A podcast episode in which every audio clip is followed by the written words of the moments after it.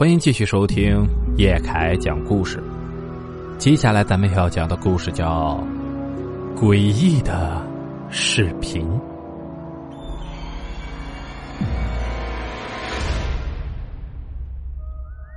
这谢芳的运气不错，投递简历的第三天就收到了知名广告公司的面试通知。在顺利通过面试之后，他就开始了自己的第一次实习生活。上班的第一天，谢芳先是来到了总经理室。你的简历很不错，是我们公司需要的人才。初期的话呢，就先安排你到项目部磨练磨练，这以后机会有的是。张总是这家公司的负责人，据说是在德国留学的海归，长得英俊帅气，是有名的钻石王老五。老于啊。你把这位新人带到你们部门去吧。张总就把谢芳安排在了项目部，主要是做一些材料整理和编辑的工作。交代完工作之后，项目部的负责人就过来领人了。实习区你就坐在这儿吧。来到项目部的办公室，给谢芳安排了他的办公桌。办公桌早就被清理一空了，看不出他上一位主人的任何痕迹。看到有新同事加入，周围的人自然是探头探脑的。就在这时，谢芳感觉大家的表情有些不那么自然，而这件事儿，谢芳很快就知道了原因。谢芳呀，我劝你还是跟主管申请换张办公桌吧。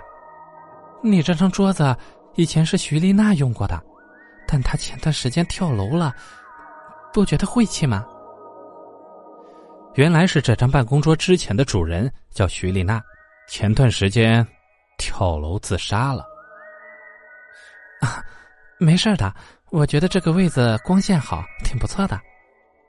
不过这谢娜根本就没把这事儿放在心上，她一向胆子大，更何况徐丽娜的自杀和自己没有半毛钱的关系。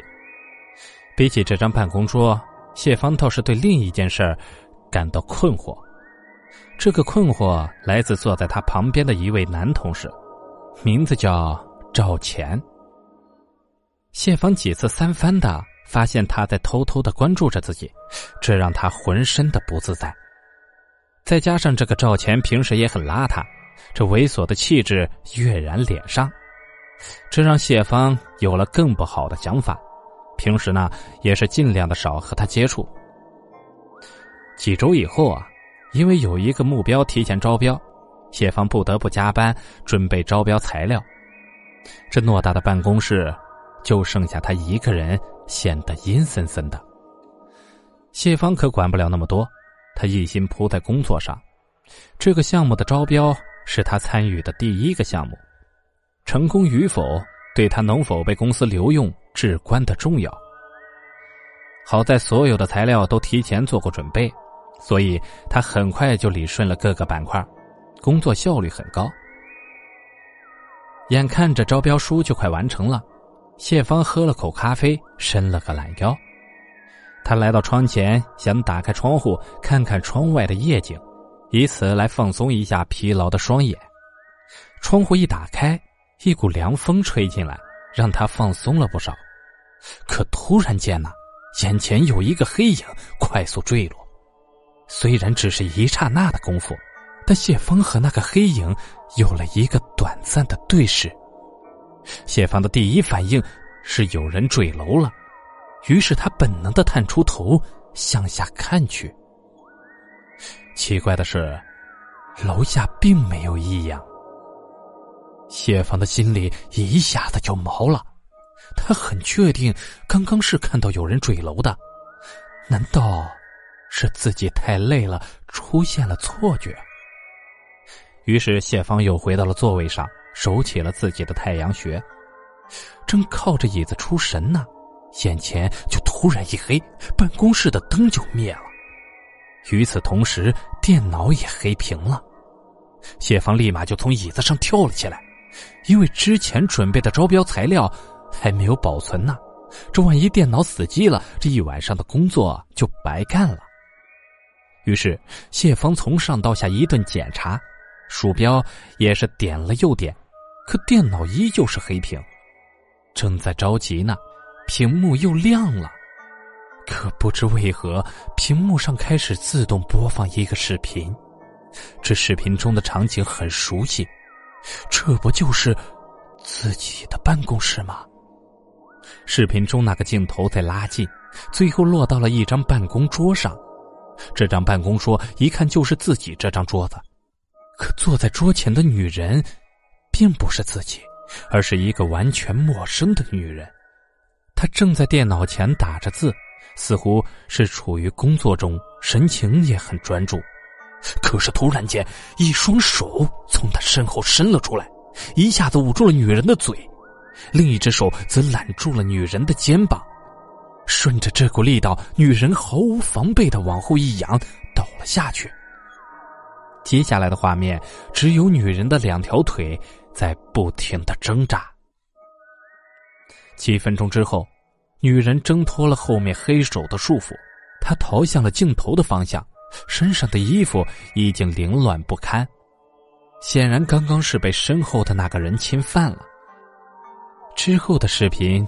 出现了短暂的雪花画面，等再清晰起来的时候，镜头已经到了写字楼的顶楼，女人被逼到了顶层的边缘，她表情中充满了恐惧，像是在哀求着什么，而那男人的身影隐没在平台的阴影之下，仍然是看不清面目。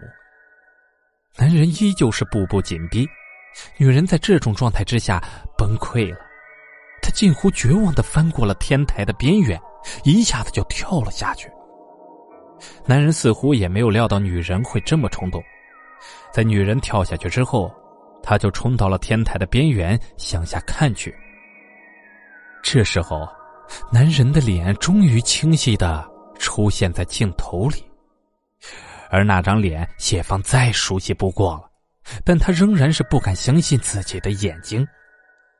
出现在镜头里的那个杀人凶手，居然是张总。更料想不到的是，他的神情竟是出奇的淡定。随后，画面再次转到了雪花的状态，但是电脑里却传来了凄厉的哭声。谢芳头皮一阵发麻，连滚带爬的离开了座位。等再抬头的时候，办公桌上已经坐了一个人，这个人正是视频中出现的女人。女人死死的盯着电脑屏幕，哭声不止，血红的眼泪从两颊滑落，身上和衣服也是一片血红。看到这情景，谢芳再也不敢待在原地了，她使出了最后的力气，跑向了门口。但到了门口，却怎么也打不开办公室的玻璃门。后面的哭声更大了，撕心裂肺的谢芳被吓得满头的大汗，他双腿软绵绵的，浑身无力，握着玻璃门的扶手，浑身的发抖。就在这绝望之际，谢芳感觉到玻璃门外出现了一个人影，他一眼就认出了是赵钱。不过赵钱并没有看着自己，他眼含泪花，直勾勾的看着办公室里面。奇怪的是，赵强在外面一拉把手，玻璃门就打开了。几乎是赵钱拉开门把手的一刹那，这一阵怪风从室内吹出来。赵钱和谢芳同时看向办公桌，女人已经不见了。椅子上空空如也，只留下窗帘微微的摆动。这时，赵钱终于把视线落到了谢芳的身上。你刚刚发生了什么事为什么娜娜会？我我可什么都没做啊！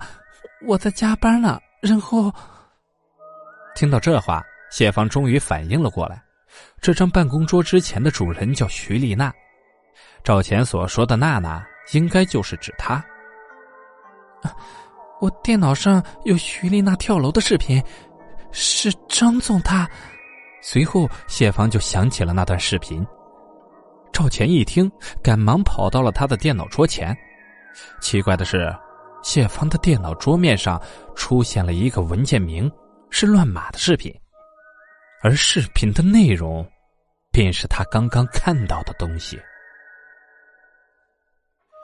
有了视频作证，警方第二天就逮捕了张总，罪名是他在猥亵徐丽娜的过程中，迫使其从顶楼跳下致死。而之前由于证据不足，徐丽娜的死因是自杀，这才造成了他有如此大的怨气。事后谢芳才知道，赵钱一直在和徐丽娜谈恋爱。徐丽娜自杀以后，他就一蹶不振了。赵钱自然不相信娜娜会自杀，但确实找不出什么他杀的证据，也只能是不了了之。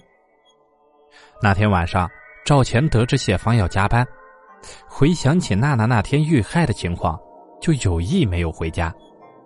当他发现办公室的灯灭了以后，就有了不祥的预感，就冲了上去。之后就看到了之前发生的一幕。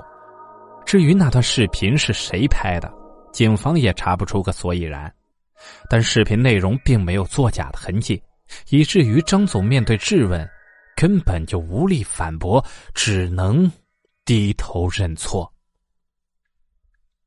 好了，今天的故事到这里就结束了，感谢您的收听。如果喜欢叶凯的故事，请帮忙订阅加关注。